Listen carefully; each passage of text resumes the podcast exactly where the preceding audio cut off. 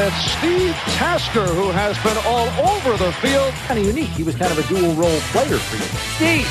A balloon. Steve! A blimp? We're not even in the stratosphere of normalcy.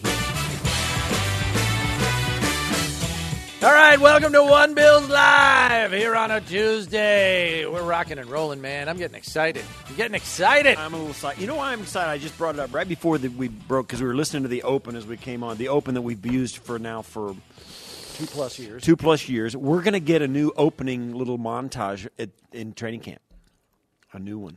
We're going to go for another. It'll probably be our new Open for the next five years. But we're, I'm kind of excited to hear. I- we haven't we haven't seen it yet. The new what the new Open's going to look heard it. like or heard it, but. You know, we've been clamoring for a new instead of Steve Tasker, who has been Marv Albert doing that, and Yeah. and you Steve. You know, Yeah, the blimp, right. Mm-hmm. Um, yeah. Uh, hey, a new open. it'll be cool. way. I'm We'll ready. s- well, I'm we'll ready. s- well, we think it'll be cool. I'll believe it when Well, I it see it. be. I, but I right. As the the guys in the control room are talking back there, I can hear them. They're mum, they're grumbling.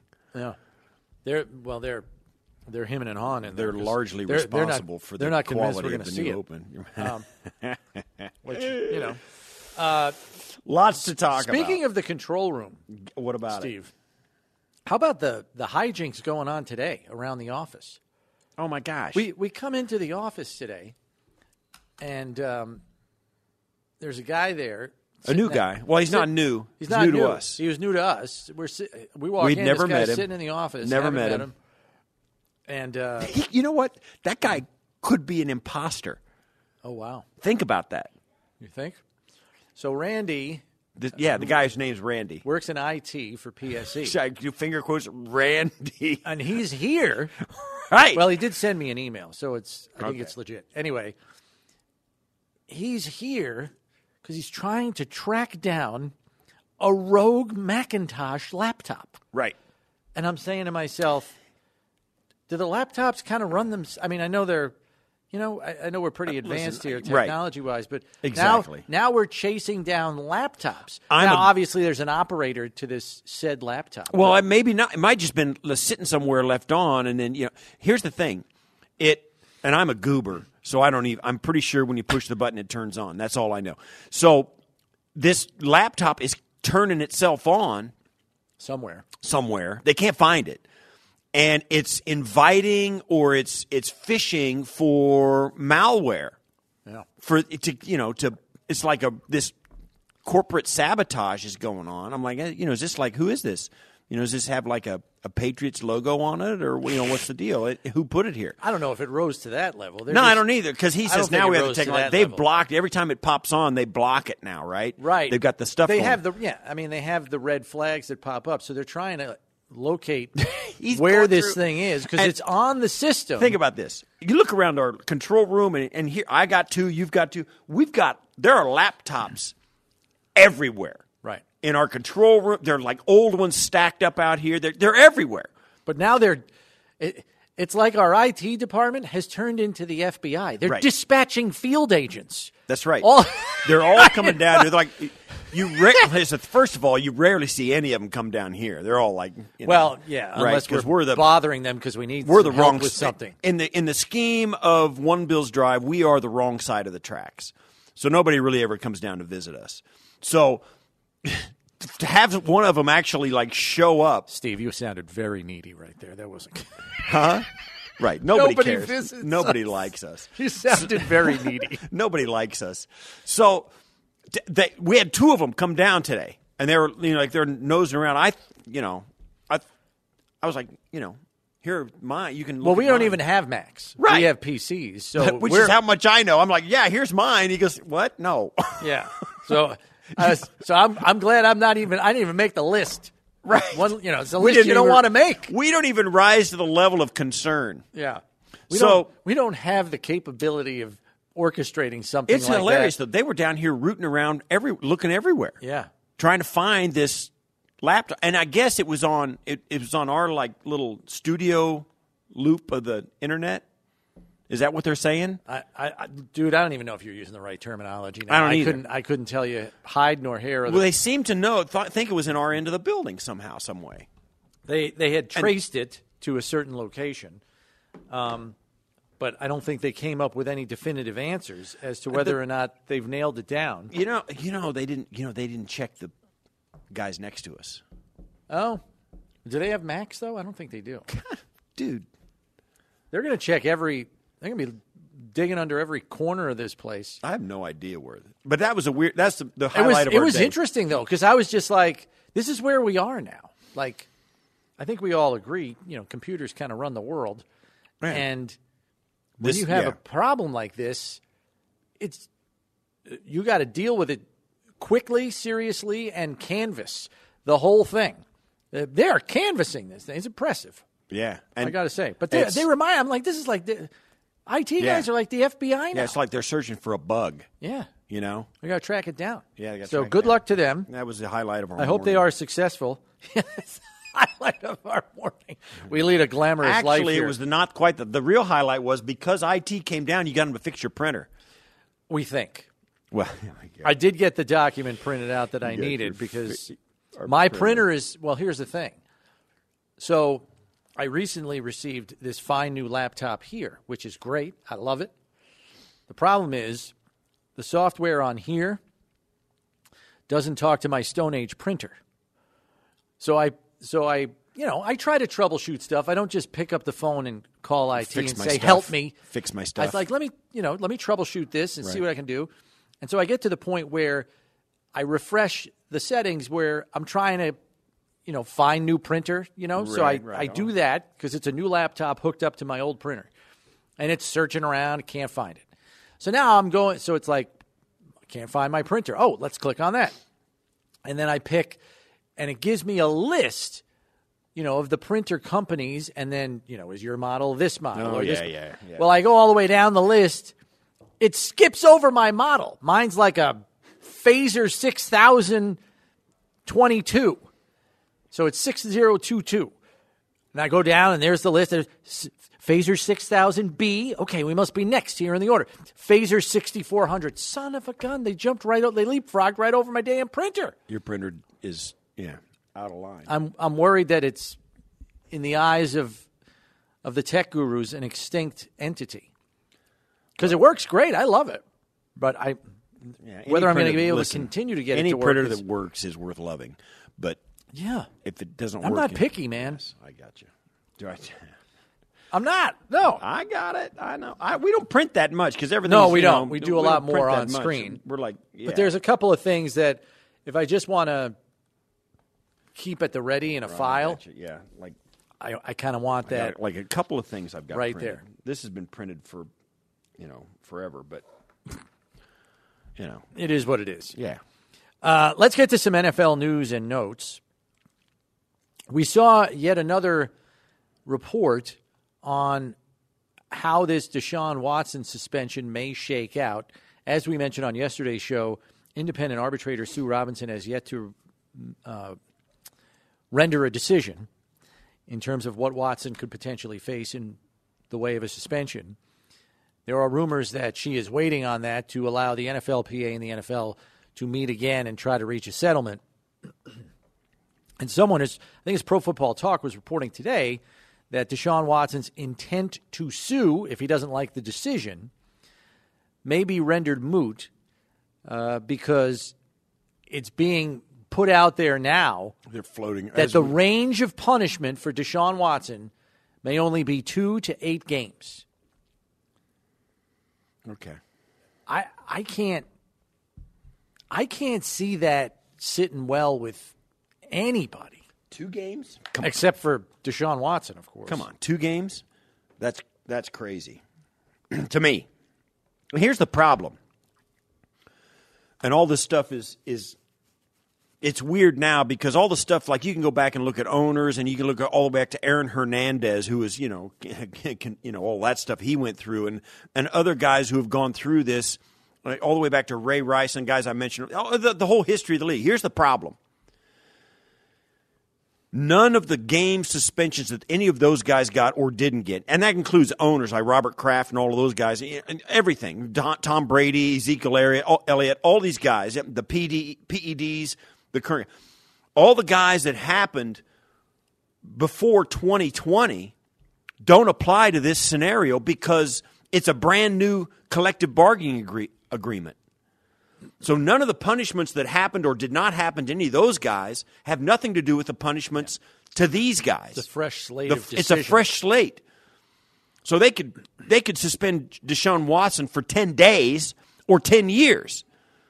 It's all fresh and new if they so desire. I think in the eyes of many though it's going to look as as extremely lenient. I agree. I well, all of us agree. But it always if t- there's yeah, I, I agree. The problem is that you can't compare what's going on with Deshaun Watson to anything else, even if there wasn't a new CBA, because his every case is different. Uh, whether it's an owner, a player, a coach, a staff member, any of it. So you can't compare one to the other unless you know it's unless it you know it's identical in every way, which you can't. It's never is. Yeah. So that plus the fact that it's a brand new agreement between the Players Association and the union makes everything brand new. You could have much longer suspensions under the new CBA or much shorter ones. But it all comes down to the arbitrator and what she says. And there's, and you know, as always in this stuff, you always get, I mean, goodness gracious, even the Supreme Court's leaking stuff out now. So you, you're going to get a whiff of what it's going to be coming out. So which we've been getting little bits. Right, we're getting bits of. and pieces of it. So we'll see. We'll yeah. see. But two, you know, two to eight games. Who doesn't two right. games? Just doesn't. Are you right. kidding me? Doesn't I don't get right. that. Yeah, I don't know. What, what, who are we? Rams defensive lineman Bobby Brown, a second-year player, former fourth-round pick of the Rams in 2021, is going to be suspended for six games for violating the NFL policy on performance enhancing substances. So it looks as though he will not be available for Buffalo's week one game against the Rams. Um, believe he started six games for them last year. Um, or I'm sorry, played no, in no, six games. Played in six games. He was he was played some special team snaps. Yeah. He was a he was a backup. He's a, um, he was very much but a backup. maybe maybe could have a larger role this year uh, in light of some of their departures along their defensive line.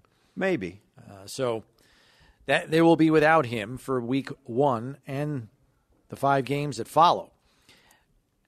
I saw this the other day, Steve, and I didn't know what to make of it. You got Bills, Stefon Diggs, and Von Miller trying to recruit Pro Bowl cornerback Joe Haden to Buffalo, according to reports.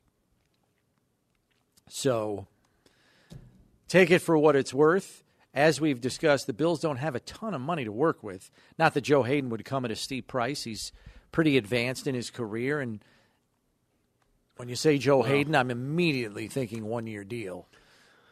Right? Here, I mean, like, what is he, an 11 or 12 well, year veteran now? Here's the problem. You might muddy the waters, right? Yeah. You're going to give Joe Haden money for one year deal at a position where you've already bolstered your roster and have a lot of young talent. You're kind of you're neck yeah. deep in pretty good people, and you're going to let Mike uh, Jordan Poyer sit there with no contract.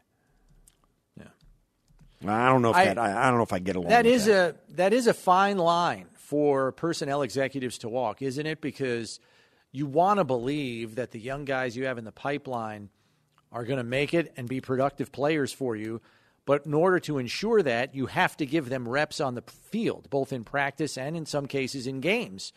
You know, throw them in the deep end of the pool and see if they swim.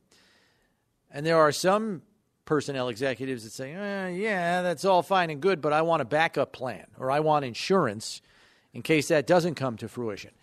If I'm Brandon Beane, I would be inclined to give the reps to the young players because of the strong player development that this team has had at the coaching well, level for not, the last yeah, five years. That's Sean McDermott, not Brandon Beane. But I get you. The point's made. You got to get those guys ready. Yeah. Joe Haden will be. Uh, He'll be there in a month. Yeah. If you need him, conceivably. Yeah. I mean, somebody... I'm sure somebody else could sign him if they have a rash of injuries at the position. But short of that, you know, that's just somebody. it. Do you, here's the thing: Are there more urgent questions to answer? I mean, would you would you rather make Jordan Poyer happy and give Joe Haden's money to Jordan Poyer, make him and get put that away, put that to bed, and take your chances with Tre'Davious White, Kaiir Elam, Cam Lewis, um, Dane Jackson, Cam Lewis, Taron Johnson, which is a good group of guys. Oh yeah. and to throw Joe Haden on there, and I don't know that Joe Haden at this point of his career could bust into the top four. No. You know what I mean? He's I, I like Joe. Yeah. and he's, a long. good. He's long in the tooth. He's though. a good dude too. I've I've I, I covered him when I was with CBS. Had some and watched him play. He's he's well liked, great pro, had a great career, uh, all of that. But at this point, He's close to the end. I don't know that he helps you. No. I don't know that he helps you. So, yeah, I'm I'm I'm kind of I'm along the lines of no. I'm that you're right. I think you're right. That's a perfect way to put it. I think it muddies the waters. Yeah.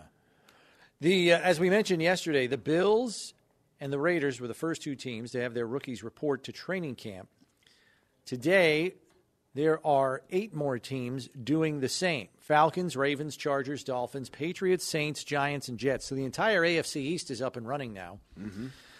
And Giants first year GM Joe Schoen, former assistant GM of the Bills, said he's going to be a nervous wreck when practices kick off on July 27th. He is holding his breath and hoping no major injuries pop up. The reason why he says it's stressful is because he knows there are 90 guys on 32 rosters, and there's only so many players out there at each position that can still function in a camp. He said it's always the most stressful time of the year for him.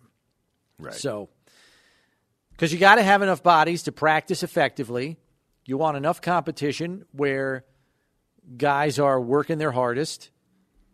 And if you have a few injuries, that balance can get thrown out of whack sometimes. right. Um, but it was interesting. Joe said, We've got a really good sports science department, medical department, and they've been working closely with Brian Daboll on the practice schedules. Right. I think we have a good plan in place. I wonder where that plan came from. Yeah, exactly. It's interesting too because you talk about the AFC East, all four teams now up and running and in camp and up and at it. Uh, we've got Eric Edholm from. Um, He's formerly of Yahoo Sports. He's been covering the NFL for 20 years. He's coming on. He wrote a nice article about On the- NFL.com. yeah. on NFL.com about the AFC East and all the storylines of all four of the teams in the in the division: Bills, Patriots, Dolphins, Jets. Uh, all of them are in camp. Eric Edholm's going to come on and speak to us um, at the, in the two o'clock Second- hour, second second, hour hour of the show. show. He's going to come on and, and we'll go through those storylines of the of the Yeah. Bills division opponents. So that, that'll be good. And now that all those teams are full speed ahead, it'll be fun to talk about the the other three teams. Speaking of AFC East opponents, Emmanuel Ogbah was quoted by NFL.com and, or I'm sorry, from Aaron Wilson the Pro Football Network. Uh, he said the Dolphins' defense is going to build on its hot finish to 2021. As you remember, they won eight of their last nine games uh, after a horrible start, in which they started one in five. They didn't make the playoffs, but they won eight of their last nine games. He says, Emmanuel Ogbah said of the Dolphins' defense, the defense for sure can be scary this year because we all know each other. We all know what each other are capable of, our strengths and weaknesses. We're all going to help each other compete. It's an exciting time for the defense. You shouldn't sleep, but we're just going to do our job. You can keep sleeping on us, but we're just going to keep handling our responsibilities. He also specifically mentioned second year pass rusher Jaelan Phillips. He said, Jaelan surprised me this offseason. He has the mentality. I'm excited to see his growth this year. I'm excited to see him work, and we've got Melvin Ingram here, too. I'm excited for him to be a part of the team. They got some guys. They have some pass rushes, and I'm just going to say this. Jaelan Phillips very quietly accumulated eight and a half sacks down the stretch last season. It, it, it all kind of clicked for him.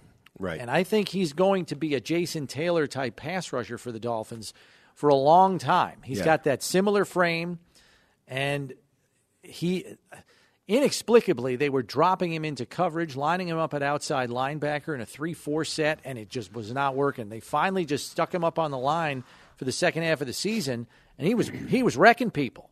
yeah, they were. And the, and Bills fans didn't see that because Right. The We Bills were done with the Dolphins Right. by the middle of the year. Right. They We didn't had- see how that team finished. we had uh, it was obvious that Brian Flores, the head coach last year, they were trying, they were experimenting, trying to find exactly who they were defensively and with their new personnel. Jaelan Phillips, you remember, is also the guy that was uh, picked right around or was right there with Greg Rousseau in last year's draft. Both those guys, He went in the teens. Right. Eight- I think it was pick 18 or 21, somewhere around there. Rousseau was 30th. right? Yeah. and Jaelan Phillips probably went higher in the draft because he played in Played twenty. last year. Yeah, he played last season for the for the U. Greg Rousseau uh, sat out. He, t- he took Rousseau's number. Yeah, they had the same number. You watch film on them, and they wear the same number for the same college team. Um, obviously, uh, Greg Rousseau was in 2020, and Phillips was in 2021. But it was really weird because you know, they both got drafted after wearing the same number, and their last college foot game film was same t- team with the same number. Anyway, those two guys are really closely tied, I think, because the Bills although the Bills didn't get a chance to pick Jaelan Phillips, don't know if he would have been their guy. Both those guys are off to good starts in their careers. It's going to be interesting to see because they're going to be looking at each other for a long time across the line of scrimmage. Well, across Yes, the sidelines. And here's here's the interesting thing about the Dolphins defense. It may very well need to carry them through the early part of the season because that is the one element of the Dolphins that is not new. Yes, they have a new head coach in Mike McDaniel who came over from San Francisco, so the offensive scheme will be new, but he retained Dolphins defensive coordinator Josh Boyer who worked under Brian Flores. So the defense is the same scheme mm-hmm. wise and to a large degree personnel wise. I think they have nine of 11 starters returning from last year's squad. And it was a squad that finished the year on a tear. So they're going to see them in week three, the Bills. So Right. be interesting to see how good that defense looks in the early part of the season, knowing the continuity that they finally seem to have, both in personnel and in scheme. So just something to be mindful of. Tough to get that continuity and stuff going with a new head coach. I know that, you know, like you said, there's a lot of carryover from a year ago when they had uh, the same cast of characters doing it. But man, oh man, every, so much changes when you get a new staff. Right, but the coordinator's the same. They kept Josh Boyer. So that that's a feather in their cap there on the defensive side of the ball. Anyway, I don't know if you saw this, Steve. Justin Jefferson, wide receiver for the Vikings. I mean, uh, his production alone has made him one of the best receivers in the entire league after just two seasons of playing. He, in an interview, he basically said it won't belong, it won't be long before he's considered the very best at his position. He said, right now, here I'll I'll do the direct quote just to do him right. Um, I'll say after this year, I'll be the best receiver in the NFL. Jefferson told Complex, which published the interview. I definitely have to give it to Davante Adams as of now. Him being so crazy and dynamic on the field, his route running is crazy. So I definitely have to give it to him right now. But I'm pretty sure after this year, it's going to be me. Hey, good Go, you confident young man, you. Good for you, man. That's awesome. Hey, I'm not the best yet, but it'll be me next year. Yeah, that's. I love it. Yeah, I think, and I get it. I mean, the guy's confident, and they probably put him. They probably asked a pointed question where he had to answer it in some way, shape, or form, um, in in that regard. But I'm a I'm a big believer um, in not giving a cornerback anything to put up on the side of it. You know, a little clip to put up on the side of his locker. I mean, he's going to you print you know, that. Just every corner he's going to face, you pops that right up on the side of their locker so they can look at it and see what they said. You know, because you're going to play against these guys. Yeah. And and I'll say this too: some people believe in Kirk Cousins. I don't. Um, and if you're going to be, and now they've had now we got Devon, um, we got, you know, um, we got our guy Steph Diggs from the Vikings, and Kirk Cousins certainly made him look good. Um, Kirk Cousins has it in him to throw the football for four thousand plus yards a year. Um, they have tr- they struggle winning games. Their defense is putrid, no question about it, which puts a little pressure on their offense that maybe they're not up to. Uh, but I don't know. We'll see. Um, I, I admire the the confidence, but man, oh man, you're. I mean, you just you're just asking for it. Yeah. And I, this is a league where you just don't ask for it. Bills will see the Vikings. You don't season. ask for it. Bills will see the Vikings this season, second half of the year. First time of the first time the Bills have seen the Vikings since the Josh Allen hurdle game. That's correct. Which was up there. This game will be in Orchard Park. And what is that? Three, six, nine, week 10. Uh, they'll play the Vikings. So, yeah, go get them. That'll be good. Justin Jefferson and Stefon Diggs, kind of the upper echelon of the receiving Yeah. talent in this league. The the schedule after you get through the Packers on week eight, It softens considerably. um, you go down through the you know the Packers, of course, and then you go through the rest of the NFC North, which is garbage. and then, you know, you got the bulk of your you've got the bulk of your division that the Bills have got to get through. Right. So we'll see. Against whom they are 11 and 1 the last two seasons. That's right. And the one loss was the 40 mile per hour winds game. Yeah. So, uh, you know, I we'll see. Now, I, I do think and it's going to be interesting. We can ask Eric Edholm when he comes on, and I'm, I'd be interested to see what you think. We've talked we talk a lot about the AFC. We talk everything about the Bills, but the AFC East, I'm hearing a lot of things that people are saying now. It's not the Patriots chasing the Bills. that is a cl- It's the Dolphins that are the closest thing to the Bills now. Yeah, I would agree with that. And I might, I, I think I would because of their defense and because of the offensive weapons that they put in place. Waddle is their slot receiver, and they got Tyreek. They've got Gesicki. Uh, their offensive lines should be better, uh, much better. It's not saying much that it's a little better. They're going to be much better. Um, there's a lot to be optimistic about in Miami if you're down there. yeah. So I, I, I agree. And and you look at the Patriots, They haven't done much. they haven't done much. Um, they, their first round pick is still a puzzler to me. Uh, I get it. The guy may turn out to be a great player, but with the players that were available on the board at that time, Yeah. and you take that guy who you probably could have gotten way later. I, you know, I just it's puzzling to me. Well, I, I'm not crying for him. I know I'm that. not either. I'm not either. But the point the point is, I think the Dolphins are the team that you're looking over your. If you're the Bills, you look over your shoulder. They're the ones you see. You don't I see the would say- Patriots. I would say yes to that. The and and even and the Patriots were a playoff team last year with a rookie quarterback. yeah. So okay, but they're changing offensive coordinators, play callers. There's going to be some a little bit of adjustment there, I would think. Oh yeah. Mac Jones probably will be better this year, mentally at least. So we'll see. Yeah. We will talk more about the AFC East in hour number two when we have Eric Edholm from NFL.com joining us. We mentioned yesterday on the show priorities for you to assess. We're taking that in a similar direction today concerning Bill's training camp. What is the priority during Bill's training camp? Is it A, O line cohesion, B, defensive line production, C, defensive back questions getting answered, Trey White, Kaiir Elam, Jordan Poyer, or is it D, the Ken Dorsey effect on the offense?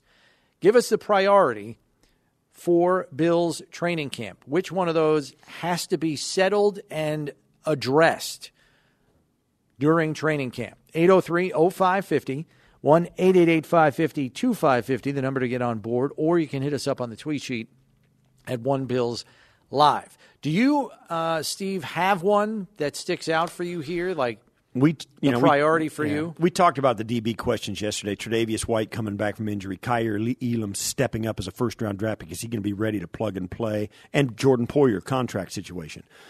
Um, D line production. You got all these guys coming back. A brand new cat. A lot of guys that are new back. Even some of them are coming back, but they're all new this year to the Bills. Um, in a time when you really need them to step up. Um, and you got some new offensive linemen, and you'd love to be able to hand the football off a little bit more this year when you want to, rather than when you really have to. Uh, you'd like the ability to close out games with a running game, um, and of course to protect Josh. so there's a lot of lot going on, but I think I think the question marks that Ken Dorsey brings to the table is I think is the most important. The rest of those, I the defensive line, the defensive backs, I think you know they're. I think it. Yes, there are some questions there, but the questions aren't catastrophically. You know what I mean? They're not. There's no catastrophic no's there. Uh, the offensive line, I'm, I'm, you know, with with their new offensive line coach, Kromer. I, I got confidence in all of those things. Ken Dorsey is a huge unknown. Uh, now he's there's no reason to believe he's going to come in and flop. I don't believe that's going to happen. How good can they be? I don't know. How do you get better from where they were at the end of this last year?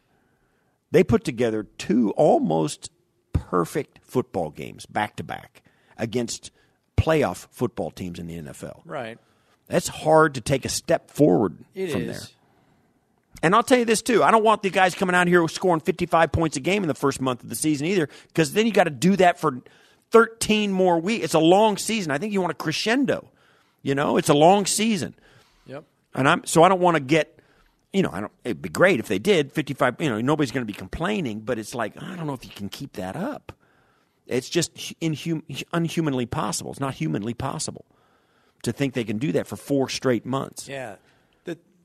I'll, I'll get to this on the other side because I think one of these choices, I don't know if it can happen during training camp where we'll have a definitive answer.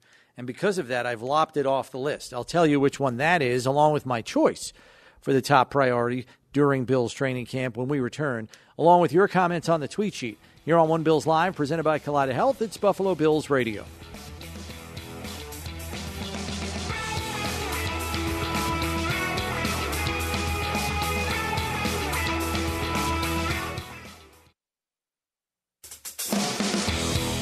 Right, welcome back to One Bills Live. Chris Brown, Steve Tasker with you. And topic at hand today what's the priority during Bills training camp?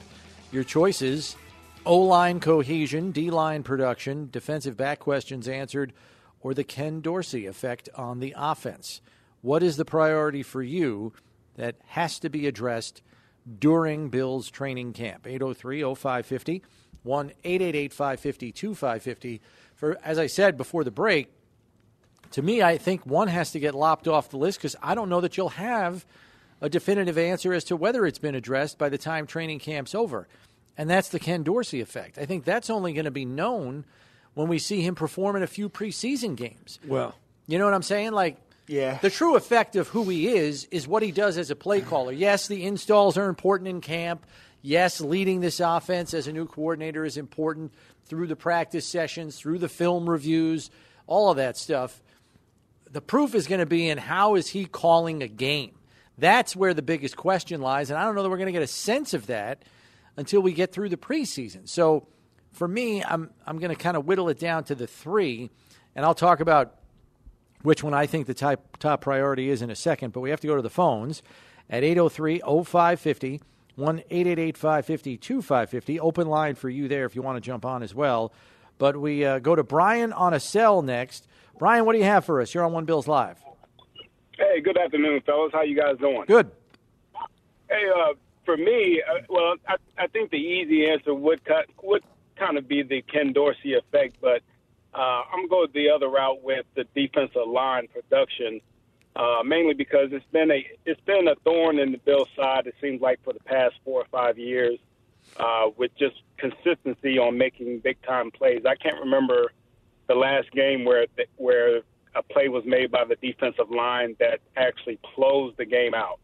Um, And I think with more production from the defensive line, I think that'll give us obviously better answers on. It'll have a trickle effect on on our linebackers. We see Matt Milano make a lot of plays, but I think it'll also help answer a lot of questions with Tremaine Ed- Ed- Edmunds that people have. Even though I feel like he's a great player, uh, but I feel like he can be an excellent player if that defensive line um, can live up to the expectations uh, for this year. So uh, that's that's my number one priority. Then the Ken Dorsey uh, would be my 2nd I'm, I'm not overly concerned with that just due to the fact I really think you uh, that you wouldn't know what you're doing if like if you messed up an offense like like the ones that the Bills have. I feel like that'd be pretty hard to kind of kind of screw up, for lack of a better term. Yeah. So, but like you said, Chris, you know that has to be has to be um, um, uh, figured out during the season. But for me, it's the defensive line. Yeah. All right. Good And call, Brian. Yeah. Thank I you for it. We you're right, it. Brian. And I'll tell you, Brownie makes a good point right before Brian gave us his, which was a good point as well. I, the Dorsey thing and the effect he's going to have on the offense, if, if he, by all accounts he's a really smart dude, we ain't going to know anything at the end of training camp. Right? Not even at the end of the preseason games. It's going to be dive I think we left, get a peek at dive as- left, dive right. You know, Right, because he's going to be vanilla. Right, right, right, I know what you're saying. and they'll we're not going to know what his effect is going to be on this offense until a month into the season. Yeah. Right. Yeah.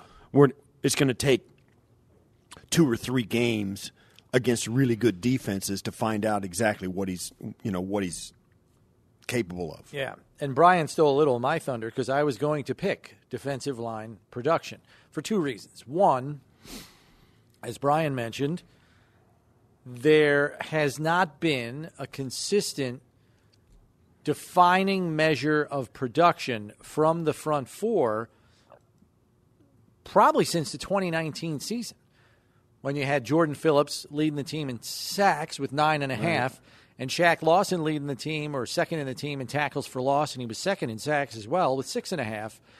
It was only then, like I, I distinctly remember the Sunday night game in Pittsburgh, where those guys kind of took over in the second half um, defensively and locked it down. The Bills won that game 17 10.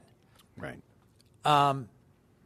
I'm trying to think. I'm sure there's another game. I mean, people will point to the 40 nothing shutout against Houston last year in week four, defining game for the defense. Okay. And look, I'm not taking anything away from the defense. They were number one in the league last year. Right. But I think specifically defensive line, as Brian mentioned, there were times where, even though they were the number one unit in football, there were times where you'd be pretty hard pressed to say D line won the game today. The D line was dominant. They won the game today. Right. They took. They carried the team to victory today. It it didn't really happen last year. Fortunately, in many cases, it didn't need to happen. I think all but one of the Bills' eleven victories in the regular season were by less than one sco- by one score or less. They were blowing people out by 12, 14 points every week. Um, so for me, I just it's because we haven't seen it in dominant fashion from the D line of late. And number two, it's the fact that half of that 11 man unit is new from the previous season. So not only do you need a consistent measure of production to really take what was a number one defense to an even higher level this year, you also have to blend more than 50% of that talent together because it's all new. Now, new in in a loose sense because as we mentioned, Phillips and Lawson are back. They've played in But this they're new. defense. They know what it's about. They're new. Um, but the defensive line coach is new from the last time they were here. So yeah, it's it's going to have to be. So there's got to be a blend, and then that blend has to deliver production on the field week in and week out. Because I think there are going to be times where you're going to need that D line to step up and carry you. Yeah. Here's the thing. I, now, let's face it, too. In the NFL, most teams, with a few ex- with few exceptions, are identified by their offense. It's an offensive league. Scoring's up. Even bad offenses throw some points on the board once in a while it's hard to play defense the way we've seen defense, where you get, you know, the Bills last year had two shutouts. In large parts, that fueled their statistical scoring, you know, uh, abilities. Yeah. They threw two. They threw up two shutouts in the first six weeks of the season last year. That's huge. Uh, but but it's hard to play defense in the league now, and it's hard to assess whether your team can actually depend on a defense in a league that won't let them play good defense. I'm, I, I say it like that because I'm an old guy. You know, the, you can't do the things you used to do defensively. These guys are running free, untouchable down the field. And it's hard also to throwing 45 yeah, times. a it's hard to play defense. Um, and but you're right. This team centers around its quarterback and its offense, and that puts and it was the same way when I played um, in, when we were the you know that that K gun offense. It puts your defense in a position that mo- not very many other defenses get put into. Meaning, you got an offense that's throwing up some points, and you're playing against an offense that's playing desperate all the time. And this just in: when these teams get desperate, they do things and they come through for it. They can make it happen once in a while. Even a even a rough even a team that's struggling, when their back's against the wall, they're going to try things, and once in a while, they're going to get it right. Um, you're playing a desperate bunch of guys, and it's hard to defend guys with that attitude when they're trying to keep up with Josh and Diggs and all the guys. So the Bills' defense, just like the Chiefs' off defense, is put into a position where they got these teams playing at breakneck tempo that they haven't been able to see on film. You can't prepare for it.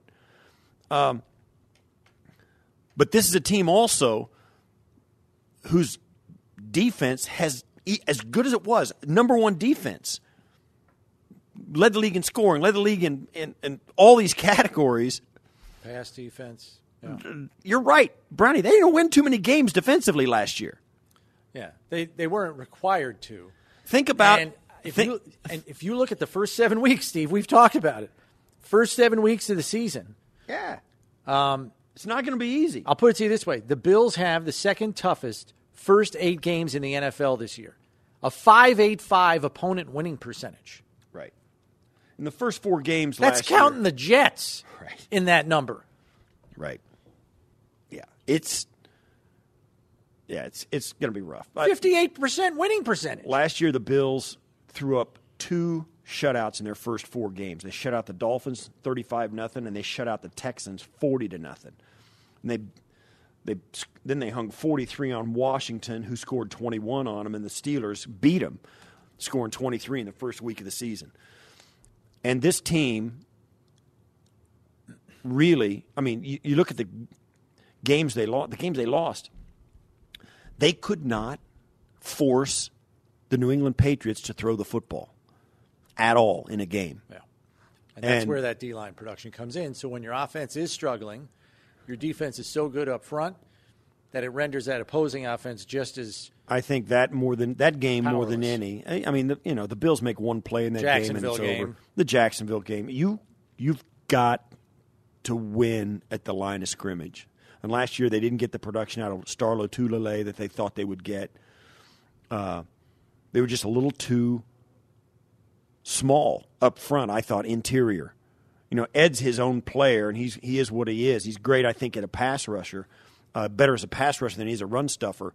But that's why you bring Jordan Phillips back, and that's why you bring in Daquan Jones and Tim Settle. You bring in some bodies that when you get into a game like you did against the Patriots, they it, they're going to have to throw the football to move it. Yeah. We have to take a break here. When we come back, some of your thoughts on the tweet sheet about what the priority is for the Bills during training camp. Choices are there for you at One Bills Live. And also, there's a bit of an issue with the Madden ratings, and some Bills are up in arms over it. We'll tell you who when we come back here on One Bills Live, presented by Kaleida Health. It's Buffalo Bills Radio.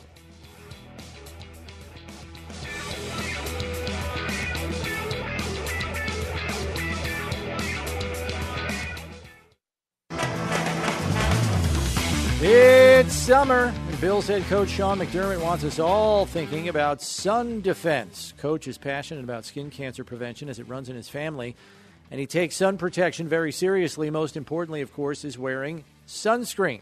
Right now, you can stop by your local Wegmans for all your sun protection needs. Wegmans will then donate $1 for every Wegmans sunscreen product sold from now through August 31st in Buffalo, Rochester, and Syracuse stores.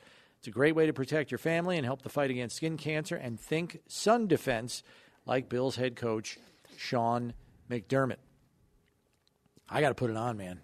I don't mess with that, especially yeah. at training camp. There's there's no shade out there. Yeah, it's really. So hard. I always wear a hat, and then whatever is not under the hat, I, I got it lathered on, man. Because just do it. Yep, it's just a smart idea. Just do it. Steve, I mentioned before the break that there are a couple of Bills players who are a little ruffled. The feathers are ruffled a little oh, bit gosh, about their the Madden, Madden rating. ratings. Yeah. As you know, they've been coming out for this year's edition of the game, and Davante Adams and Myles Garrett were plastered all over social media after getting their 99 ratings, which are rare. Mm-hmm. Let's just say there are some Buffalo Bills that are less than satisfied, Steve, with their Madden ratings. Chief among them, long snapper Reed Ferguson. Ferguson was given an overall rating of 35. Oof. There's no love for long snappers, you know? And they also listed him as a tight end. The hell's going on here? What are they doing? We got to take up for Reed, man. Come on. I mean, at least get the guy's position right. Make it look like you're in the know. I mean, honest to Pete. Tight, Tight end? Come on. No, that's not. I mean, I realize there are some long snappers who have doubled as tight ends. sure. You Trey know, Junkin. Trey those- Junkin is yeah. an ex- guy that came to mind, and there have Sure. been others. But guys, guy- it's 2022. Long snappers are people too. Let's get a little respect here. Yeah. And Reed was great. He goes on social media. He's like a weekend of garbage plates for anybody that's among the Madden ratings adjusters that can fix this. I don't know if they want him. I don't know if he wants him to fix his rating or his position listing. You should at least be able to get that 68 free of charge. Yeah, that's well. There you go. What are you Overall, a 35. Meanwhile, Isaiah McKenzie is up in arms about his ratings. I was looking at the rundown of, of his listing. I was trying to say, well, he listed all his numbers, like every rating, like speed, um, uh, strength, all of those things. And he listed all the numbers that he had, you know, jumping, injury, stamina, toughness. Toughness was like one of his lowest ratings, it was 66. So he was all hot and bothered about his ratings. Are you serious? Damn, I can't catch a break around here, he tweeted. So I'm I'm guessing he's not happy with the 66 toughness rating. Because everything else is is pretty good. Strength, I think, was low too, 58 or something. 53, yeah. And then, yeah, toughness was 66. Yeah, you know, These We guys, should- I tell you, they're Right. they're serious about their yeah, they're Madden ratings. sensitive. And rightfully, this is they they react to this more than a like an inflammatory article from on the editorial page of the newspaper. You're right. I think you're right. Because you know it's hard not to That take wasn't it. the case 30 years ago. It's hard not to take it personally. You know, they used to it. They used to not even this used to not be a thing, right? And What then all this, about, Madden? Right, and then somewhere along the line, when the players started to play and get more vocal about it and stuff, they used to start squawk about it, and they used to, and then they brought it to the attention of the gamers, not the gamers, but the game creators, Yeah. and said, you know, yo, bro, what's up? And lobby and campaign for to get their numbers adjusted. So now it's a big thing. The thing that didn't make sense to me is Ferguson is given a 35 overall rating, and yet they give him like high 60s and his 70s. lowest rating is fifty three. Yeah, so I don't know how that works. How does that? It doesn't compute for me. Yeah, I don't know. Like it works. Is it not a true average? It, it mustn't be because I can't get 35 as an average when all his numbers are in the high 60s and low 70s. I don't know how they get there, I don't either. and they don't get his position right. I mean, come on, that's embarrassing. That seems that seems That's out of sorts for me. That seems wrong. So hopefully uh, we can shed some light on this for the Madden ratings adjusters and they can get that corrected. At least Reed's position. I mean, come on. Do better, Madden adjusters. Come on. Be better. All right. Tweet sheet, Steve. We'll get to it quickly because we have to break here. We'll be talking with Eric Edholm from NFL.com about the AFC storylines this year in just a second. What's the priority during Bills training camp? Tweet sheet brought to you by Corrigan Moving Systems, the official equipment moving company of the Buffalo Bills. What's uh, the priority during training camp? Jack says Dorsey is number one with a bullet. He takes the helm of a high powered O, gets to game plan and call the plays for the first time here. If he can keep Allen and the offense humming, everything else will fall into place. After that, O line is second to give Josh time and spring running backs. The DBs and the D line will be fine. I get the sense that there's this false sense of security. I shouldn't say false sense of security because they were number one in the league last year. But there's this prevailing sense of security on the part of Bills fans. Like, defense was number one last year. They're going to be fine. And they might very well be. It might But be better than they were. I, last I almost feel like Bills fans are dismissive. Like, don't worry about the defense. They were number one last year. We're good. I don't know where. Yeah, we, you always try and climb in the head of who the you know the the fan who's talking and, and fans in general. Do you feel like that? Leslie Frazier is going to have those guys playing at a high level. He's going to scheme his way in, plus with better players up front, bigger players up front, with Von Miller there, with the return of Tre'Davious White, with George, Poyer and Hyde back there, a number one draft pick in Kaiir Elam. You got Milano and Edmunds back in the in the game, and a and a healthier, if not bigger and more athletic uh, defensive line rotation, with Von Miller spearheading it. It's like, I mean, how are they going to be worse? And in fact, even and I think most Bills fans would say this. I know I would. I don't care if they're statistically number one if they make more spectacular and splash plays. They could be top five, but if they made way more splash plays than they did a year ago, man, oh man, it would make a huge difference in games. Because sometimes you get in these games and all Josh needs is an extra possession. And you get three turnovers. Like like they did, you know, we were talking back when in Josh's rookie season when they got put out of the playoffs, um, maybe not his rookie season, but they got put out of the playoffs um, by the Houston Texans. That year, the defense was probably statistically pretty good, but they were splash play heavy. The first half of the season, their turnover ratio was huge in driving their ability to get enough wins to get to the playoffs. Yeah, because they were only averaging 19 points a game. Right. They were they were churning out turnovers as a defense. That really is kind of the way I wish this defense would play a little bit more. And you know, statistically, okay, they're number one, but I'd like them to be more you know, number one in turnovers Yeah. and sacks rather than points against. Even you know what I mean? Oh, I hear you. Break time for us here. When we return, going to talk a little AFC East storylines for the upcoming season with NFL media analyst and writer Eric Edholm. He's coming your way next here on One Bills Live, presented by Kaleida Health. It's Buffalo Bills Radio.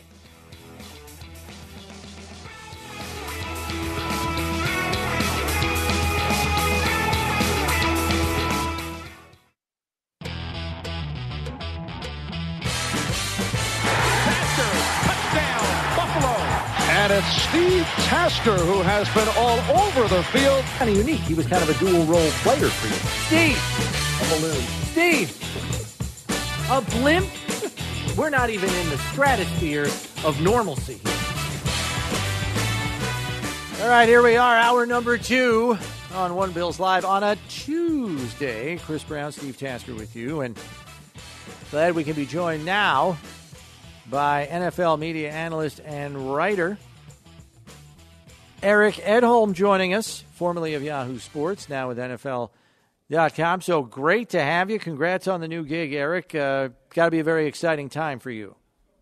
It is, yeah. My family and I are very excited, and uh, life won't change too much as far as the day to day stuff. But uh, and the role I've been doing for several years at Yahoo will be very similar to what I'm doing now. So I'm uh, I'm excited. Couldn't ask for a better situation. So, so let's start here because we wanted to focus on your AFC East training camp storylines for the Bills, Dolphins, Jets, and Patriots. And I would say of the whole ball of wax here in the entire division, the one that stands out the most to me, if you asked me to put it at the top of the like, what would I put at the top of the list here for all four teams?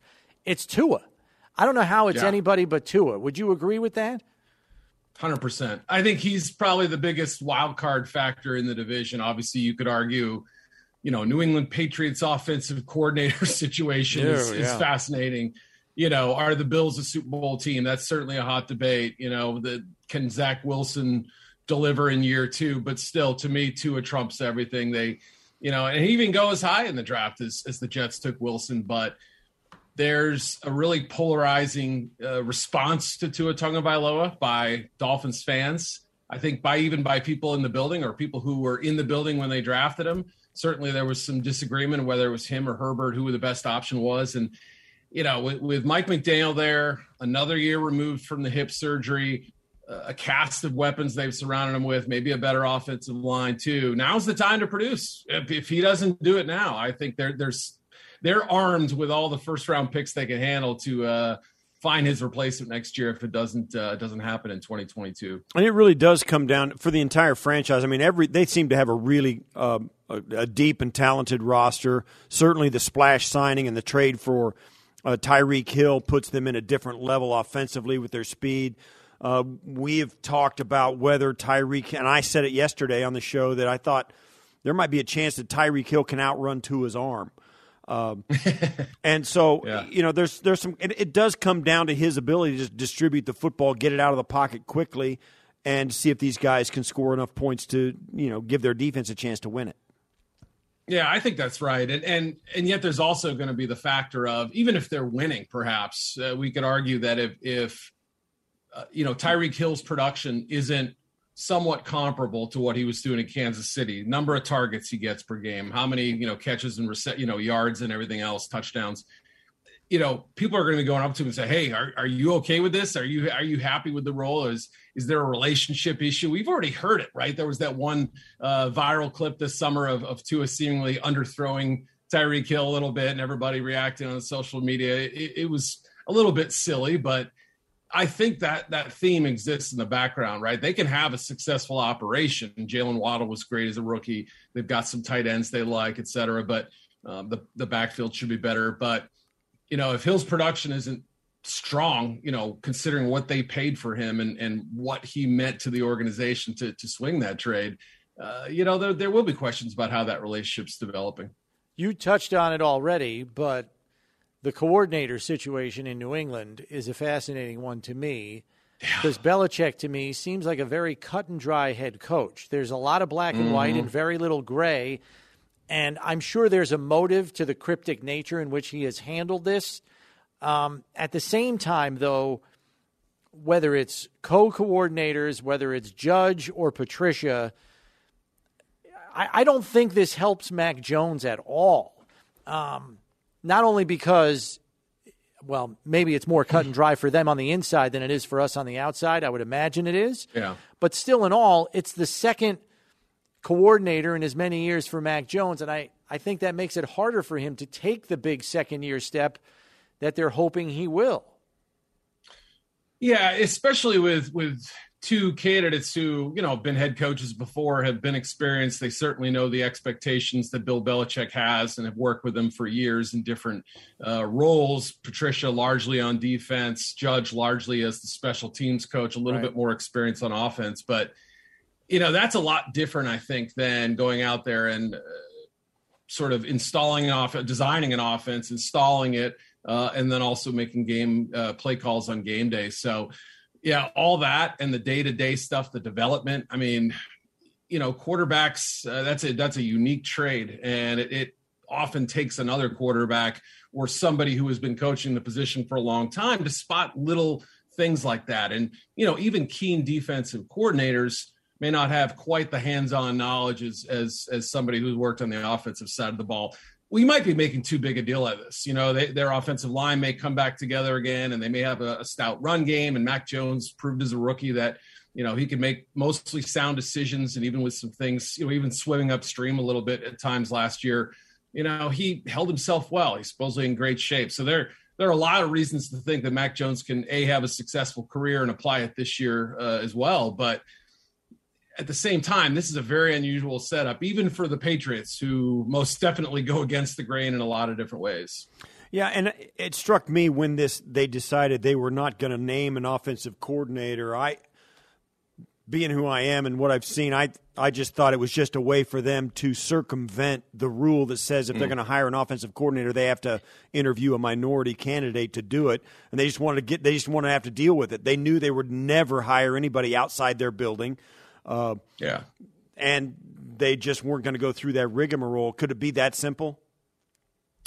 You know, it's possible. I don't have any inside knowledge about that uh, element of it, and and I believe Bill Belichick has gone without an offensive coordinator before. I think. It, correct me if I'm wrong. I don't know if you guys remember, but I think it was the year after they beat the Eagles in the Super Bowl. So it would have been the 2005 season. I think McDaniels was promoted to I don't know, head offensive guru or some unofficial title, but he didn't have the OC, you know, on the masthead. So, you know, they've done things like this before. Uh, and I believe, I, you know, they may not have even had a, a, a true de facto defensive coordinator a year ago. So everyone assumes, you know, it's Bill's son and, you know, uh, maybe Jerod Mayo's uh, involved somehow.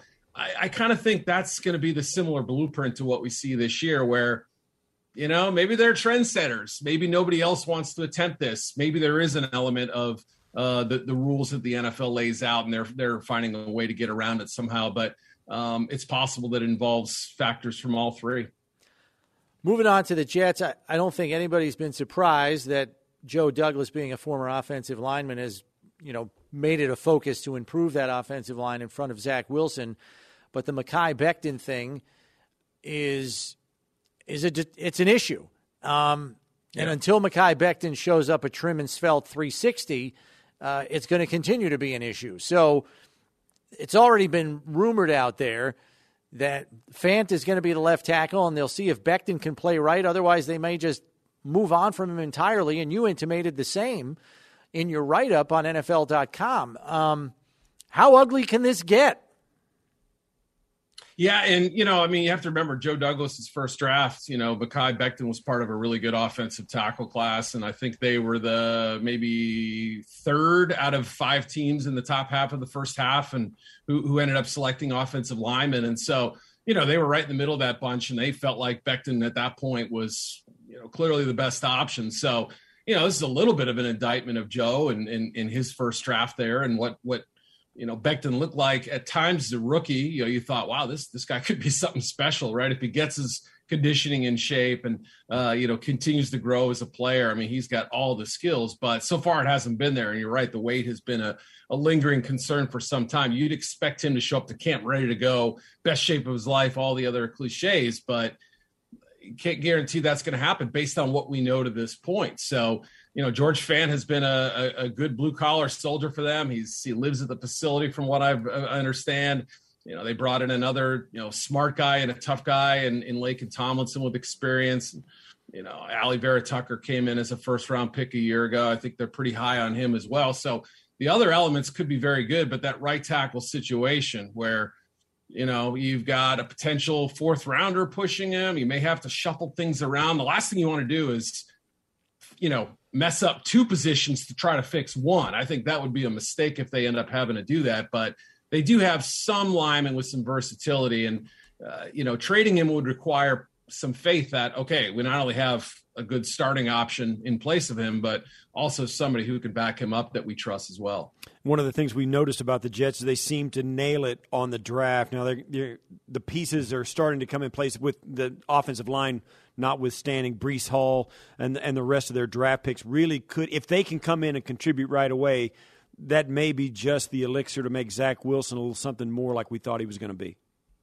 Yeah, absolutely. That's the hope. I mean, their their first four picks had to be among the more you know exciting top quartets of any of any team in the draft this year in terms of filling needs, getting, uh, you know, uh, making the most of, of the talent that's there. Jermaine Johnson, a lot of people thought could go higher as a pass rusher you know, you could have the debate of whether Sauce Gardner is going to end up being worth the the pick they took him at. Corners are always a, a tricky lot, but you know, if if he shines in New York, he's got the nickname, he's got the game, the length, and and that that could be a really exciting match right there. And of course, Hall and, and Garrett Wilson as well. I think, you know, they like what they saw from Michael Carter a year ago, but I think he's kind of pegged to that third down role now. And Breece Hall, who to me looked like kind of a a poor man's Jonathan Taylor, if you will. I thought he was outstanding when I watched him. My favorite back in, in last year's class. And Garrett Wilson, it really grew on me the more I, I studied him as well. And not the biggest guy, and maybe not even the fastest, but such a competitor. And he's he's I think will end up a number one at some point. Probably not this season, as they do more of a committee approach, but. This is the setup, and it, it theoretically should give him tons of options, just like Zach Wilson had at BYU, where he could throw to almost anybody. You know, they had five receivers that, that he went to regularly. So it kind of mimics what he had in, in Provo, and they're hoping that that and, and better health in, in year two and just a little more continuity uh, should provide better results. If you had to put this division in order, are you putting the Patriots down there in the three spot behind Miami? Because, I mean, Steve and I saw a very old and slow Patriots yeah. defense here in the playoffs last year when they got throttled by the Bills. And mm-hmm. while they have made some additions. None are making my eyes pop and say, "Ooh, they got younger there or they got faster there." I, I just don't see the necessary improvements from the Patriots to to feel remotely confident that their defense will be better. So I'm inclined to kind of put the Dolphins right behind the Bills in this division and, and drop New England to the three spot. Yeah, I think you're going to see a lot of that. I think a lot of people are going to say, okay, you know, we like Mike McDaniel. We think Tua is going to at least be competent. And, you know, they've been adding pieces through the draft for, for three years now plus and, and, you know, doing a good job of replenishing some of the talent. Hasn't been perfect, but I think you'll see a lot of people put them ahead of New England who had a very strange offseason, not to use the pun with their first round pick, Cole Strange, but you know, a lot of their moves really did throw people off this year between the coordinator stuff. You know, the second round pick, Tyquan Thornton, a lot of people thought, you know, maybe closer to the back end of the top 100, not somebody in the top 50 like that.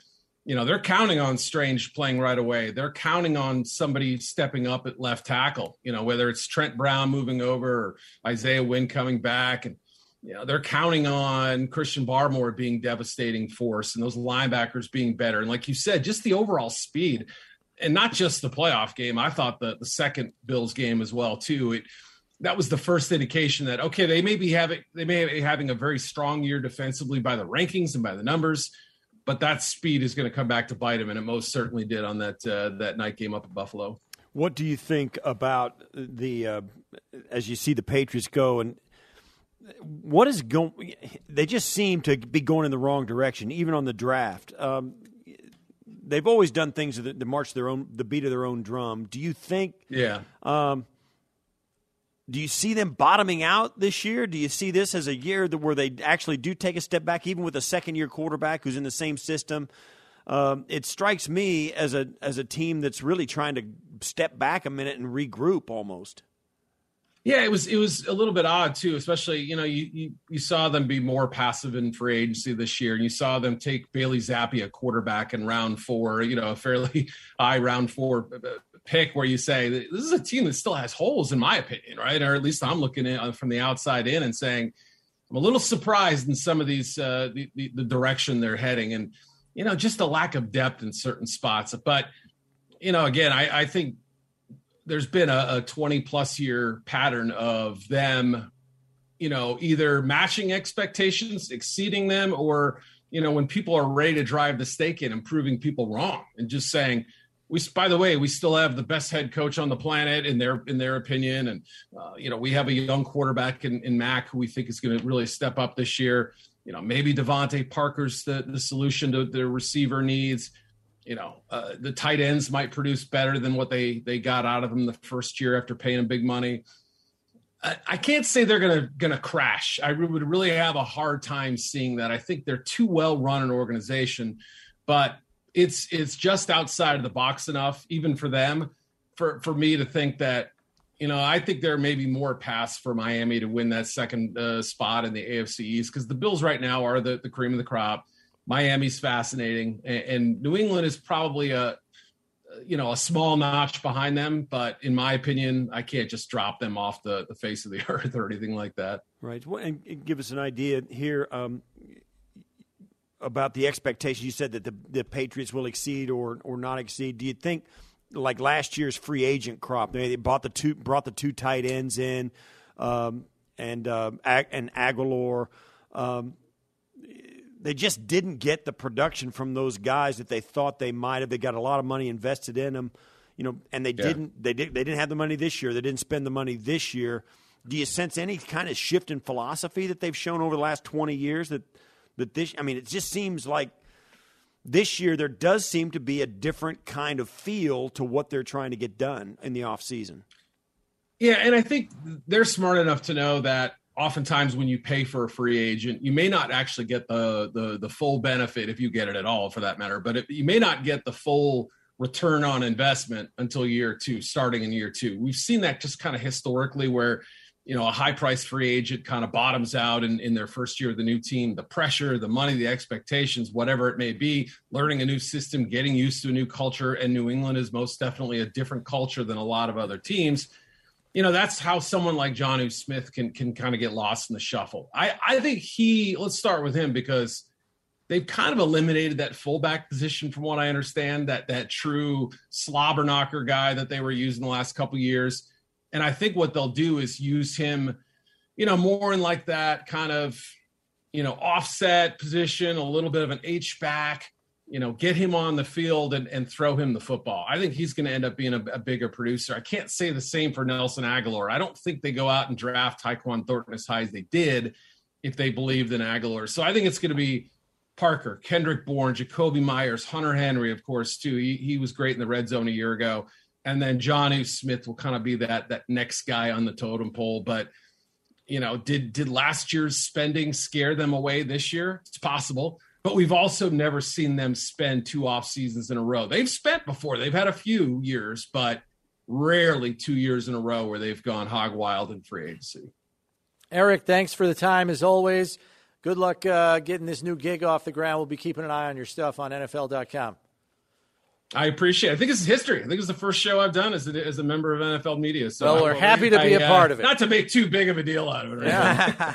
Thanks, Eric. Thank you, guys. All right, appreciate that's it. Eric Edholm, NFL media analyst and writer for NFL.com. Just moved over from Yahoo Sports, so check out his stuff at NFL.com. Moving forward, um, we didn't really talk too much Bills with him. We were kind of surveying the rest of the AFC East landscape, but in his write up on the Bills, he asked if Von Miller is going to be able to upgrade a Bills defense that was number one in the league last year. And I would argue, we ran out of time. I was going to ask him. I would argue that I think that hinges less on Miller and more on the guys on the interior who are who don't come in with the same cachet as Miller.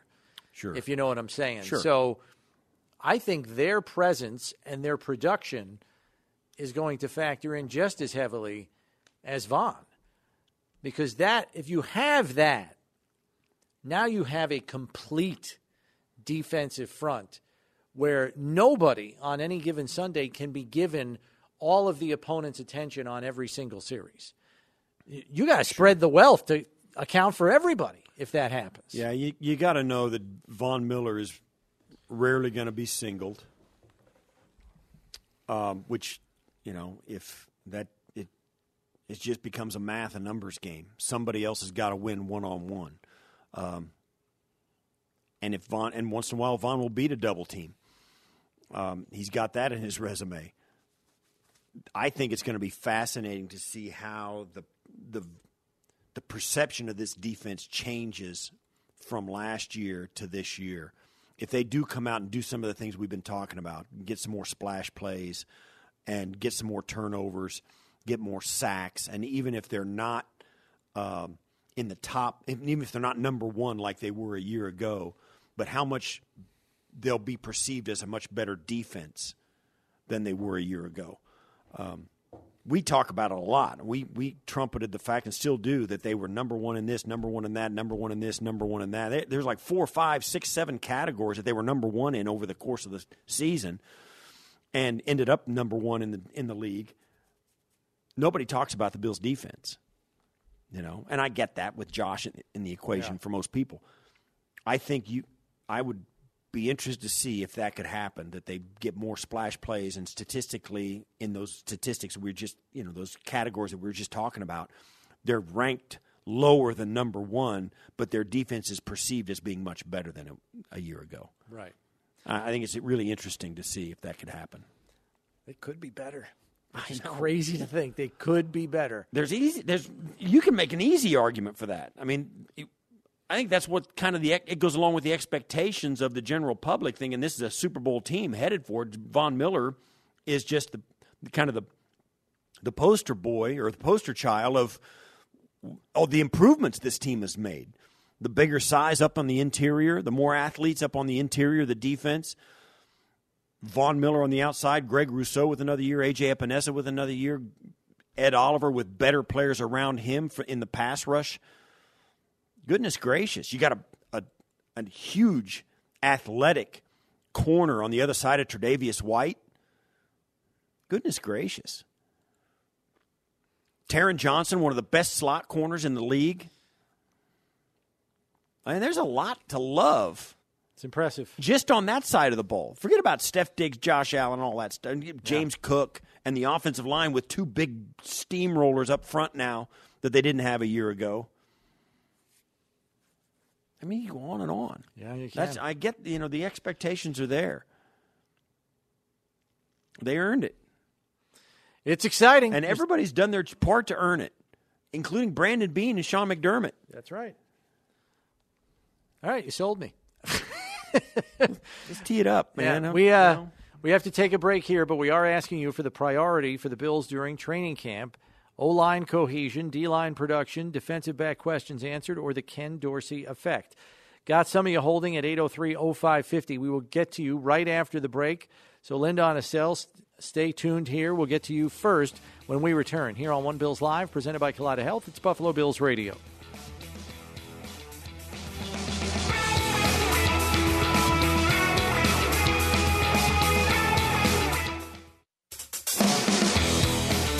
Give blood and score swag. Donate blood for a chance to win preseason, regular season, or training camp tickets, autograph merchandise, and more. Each donor at presenting Connect Life locations will receive a Bills cinch bag. For more information, go to connectlife.org.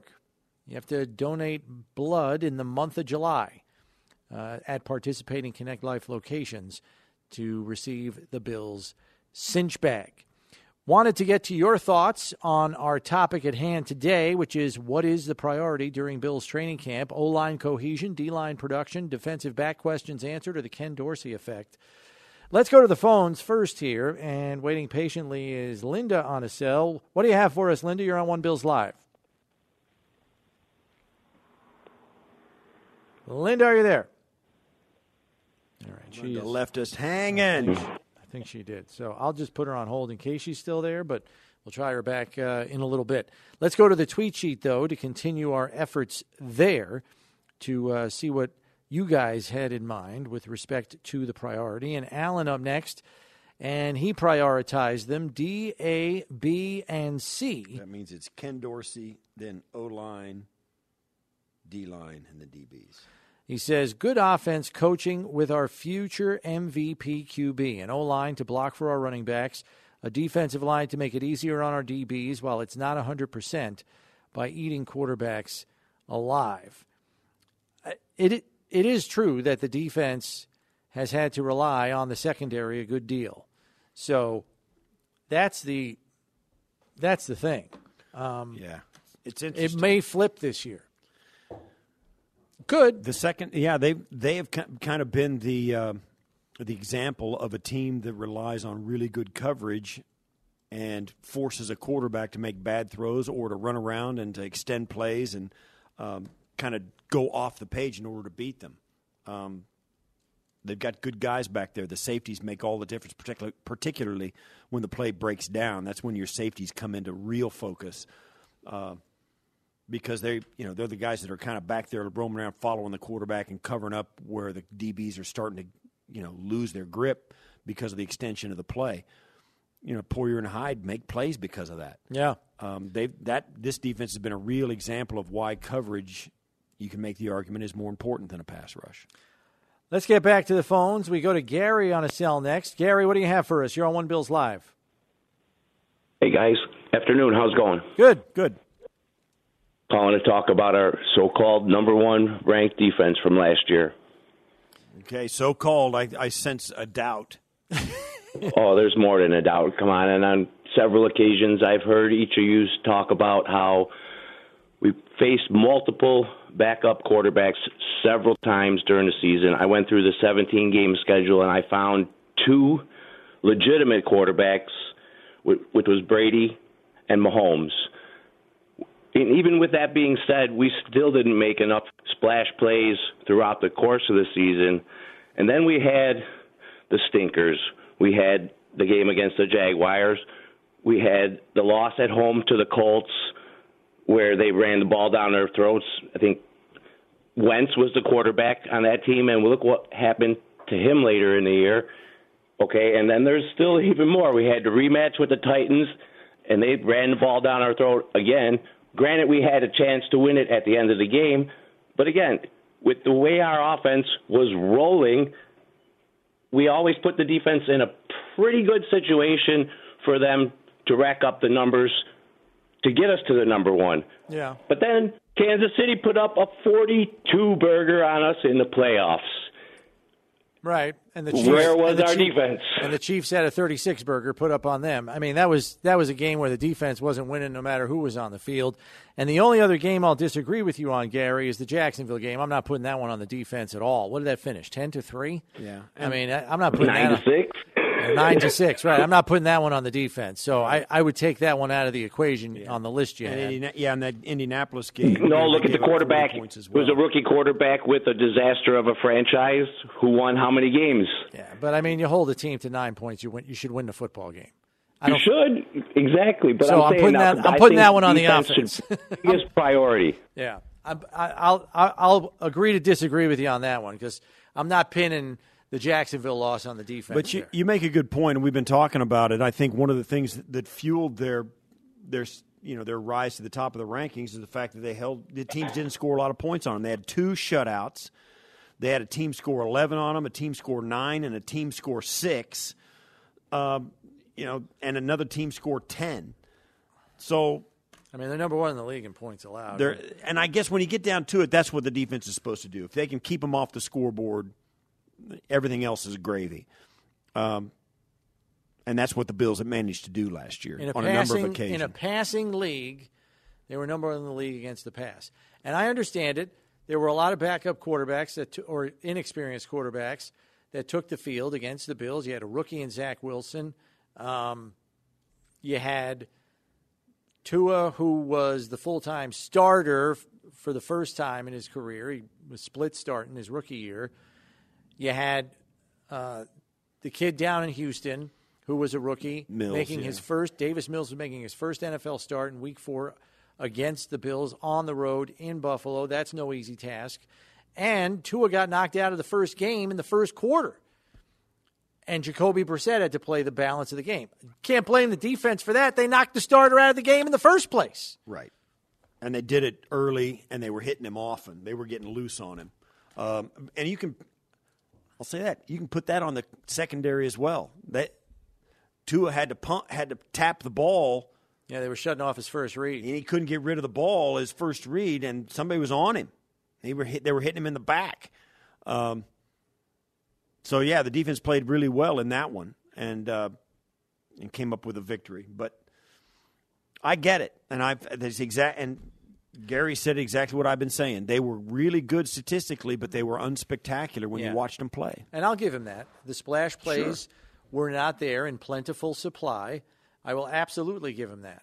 Um, it's just hard to argue when you have a number one defense, not only in total defense, but scoring defense, third down defense, and pass defense, among a host of other things. You know, some lesser known statistics. So, for my money, if you can be even better than that, fantastic. And I think there is the potential for them to be better in the splash play area specifically. And hopefully, a lot of those splash plays are happening behind the line of scrimmage because if they are, that means your pass rush is getting home. And if that's happening, that means there's probably more splash plays on the back end by way of hurried throws and errant passes that result in interceptions going the other way. Right. And that's, you know, it all plays into each other. There's ripple effects for all of this. And if you get one part of your team that starts playing markedly better, it's going to have a ripple effect to the others as well. Um, not only, and not sometimes not positively, um, if you can believe that. Because what I, if your defensive line starts playing better, uh, the other team, uh, the other team may it may force them into other play in, in other areas and other game plans that you're not so prepared for. Um, teams will do some other stuff that they do well as in in order you know to match up with you. So it's not always just like if you do this, they can't. They have no answers. They some of them will, will have answers.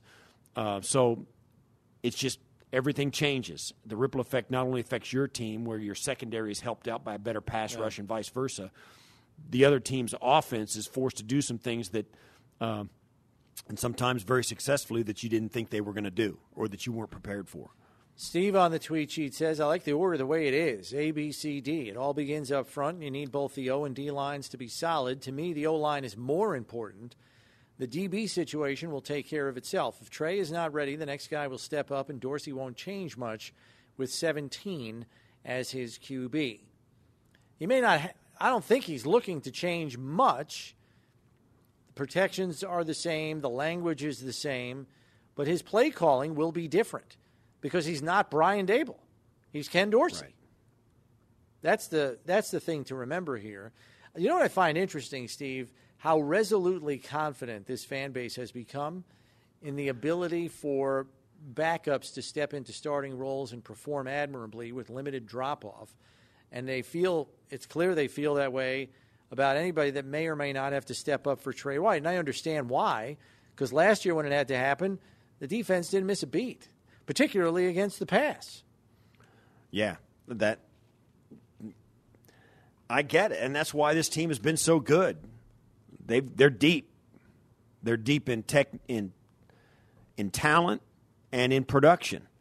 I mean, Dane Jackson goes in. Nobody knows who he is. I mean, he's been around for a year and stuff. He's a seventh round draft pick, right? And he, he goes in, and the defense is exactly. You don't see anything differently about different about that defense.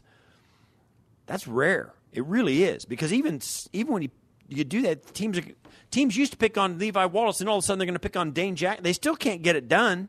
Yeah. You know, certainly now you get into the playoffs where, um, you know, you you get hung, you get 42 points hung on you by the by the Chiefs. Um, and after Thanksgiving, when the when the Bills played the uh, the the uh, New Orleans Saints, uh, you still, you know, then you get the Saint. All right, Saints game they gave up six, then they gave up 14, then they gave up 33 to the Patriots. That was with Trevor Siemian at quarterback That's in right. New Orleans. 14 against the Panthers, who couldn't score. 21 against the Patriots, 15 against the Falcons, 10 against the Jets. So the last, you know, the last part of the schedule, outside the, you know, the Patriots twice, you got the Buccaneers, the Panthers, Falcons, Jets. Not really, and the last year's Saints with their struggles. Not really a gauntlet coming down the stretch. So your defense was really never tested. And like Gary said, the caller, um, I get it. There's a lot of there's a lot of ways to poke holes in the number one ranking the Bills defense had a year ago, um, and you can see it with the naked eye. And it all comes down to what Leslie Frazier has also said in this last offseason. He goes, he wants more splash plays. He wants them. He wants them to change the game once in a while. Yep. And on a regular basis.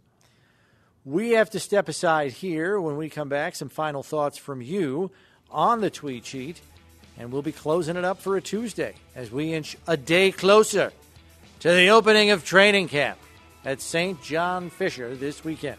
Back in a moment here on One Bills Live. Stay tuned.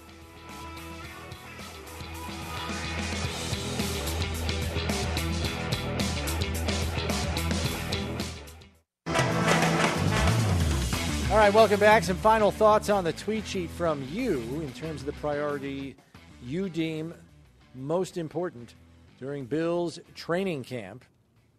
Joshua went C, D, A, and B. So he's looking for the defensive back questions to be answered first and foremost. He says White's healthy return, along with rookie Elam getting to starter level, should be the first priority. Next is the KD effect taking hold, that being Ken Dorsey. Execution in the preseason will help with that. O line and D line rounded out. Veteran coaches and players there would make me less anxious on the O line and D line. Yeah. You have veteran players. Yeah. Um, Saffold's been Saffold's around a veteran player. He's a very veteran player. D line, Jordan Phillips is a veteran now. Saffold's Saffold's age does worry me a little bit. He's got he was with the Rams when they were clear back in St. Louis. I mean, it, it's been a while. He's been in the league a minute. Yeah, he's in his mid Um, 30s. and when you see guys like that, sometimes it's hard for them to stay healthy for a full schedule of games. Yeah. And plus, as an and particularly as an offensive lineman, because those guys don't rotate. You're going to take if there's 1,100 snaps in the season, he's taking 1,100 of them. Uh, best case scenario, that's hard to do in your mid 30s. Um, so that's a concern for me. But the depth they have is, you know, it's everywhere. So let's just hope it doesn't get tested to the point where it breaks. Last one comes from Ray. He votes for D line production. He says Miller has to improve our pressure on the QB, which will help the cornerbacks. Big show tomorrow, Steve. Dun, dun, dun. The new host of Good Morning Football, Jamie Erdahl, will join us. Awesome. As well as Bill Barnwell. Big show tomorrow. We'll see you at 1.